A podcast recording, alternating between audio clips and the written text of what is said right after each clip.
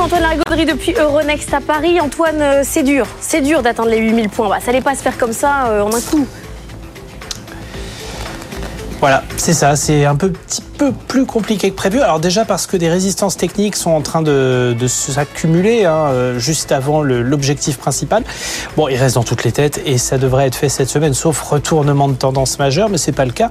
On a un CAC 40 qui a terminé euh, sur euh, une légère hausse hier à plus 0,23%, mais du coup on a du mal à monter les échelons supérieurs. On se retrouve à 7948 points. Les derniers points avant les 8000 sont un petit peu plus compliqués que, que prévu à atteindre. À noter quand même un nouveau record historique absolu, hein, celui du DAX à Francfort. On a pris un petit peu de retard par rapport à l'indice allemand, mais si on regarde ce qui s'est passé du côté de Wall Street, on va encore avoir un petit peu de mal à avancer ce matin puisque le Nasdaq a continué à la hausse, plus 0,37%. Alors ça, les valeurs technologiques étaient bien orientées et on le voit du côté de la Bourse de Paris avec un Euronext Tech Leaders qui a terminé sur une hausse plus franche, hein, plus 0,6%.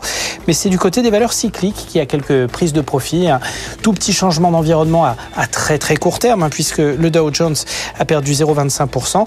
On a un climat plutôt baissier hein, du côté des, places asiatiques, notamment du côté des marchés chinois, alors que le Nikkei à Tokyo euh, est stable. Donc du coup, le CAC 40 devrait commencer sur des points d'équilibre.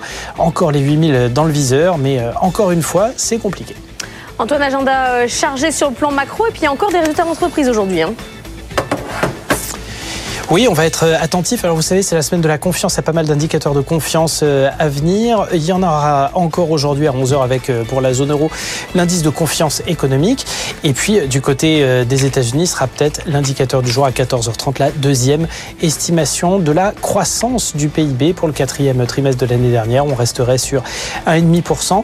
Alors tout ça interviendrait en plus du côté des marchés obligataires avec des tensions sur les taux d'intérêt. On a vu le, le 10 ans américain repasser le cap des 4,3 c'est pas vraiment une cote d'alerte, mais enfin c'est un niveau vraiment à suivre qui pourrait avoir un impact un petit peu plus prolongé. Et du côté des résultats d'entreprise, ben, parole euh, aux entreprises cotées sur la place de Paris. Il y a énormément de choses à venir. Du côté des États-Unis, ce sera Salesforce à surveiller, un des, spécialistes hein, du, logiciel d'entreprise. Et puis euh, chez nous, on aura Altaria, on aura Deezer, Eiffage, euh, Elior, Interparfum, Newen, Nexity et Worldline. Donc le menu sera assez chargé. Merci Antoine, on se retrouve dans 10 minutes pour les cryptos.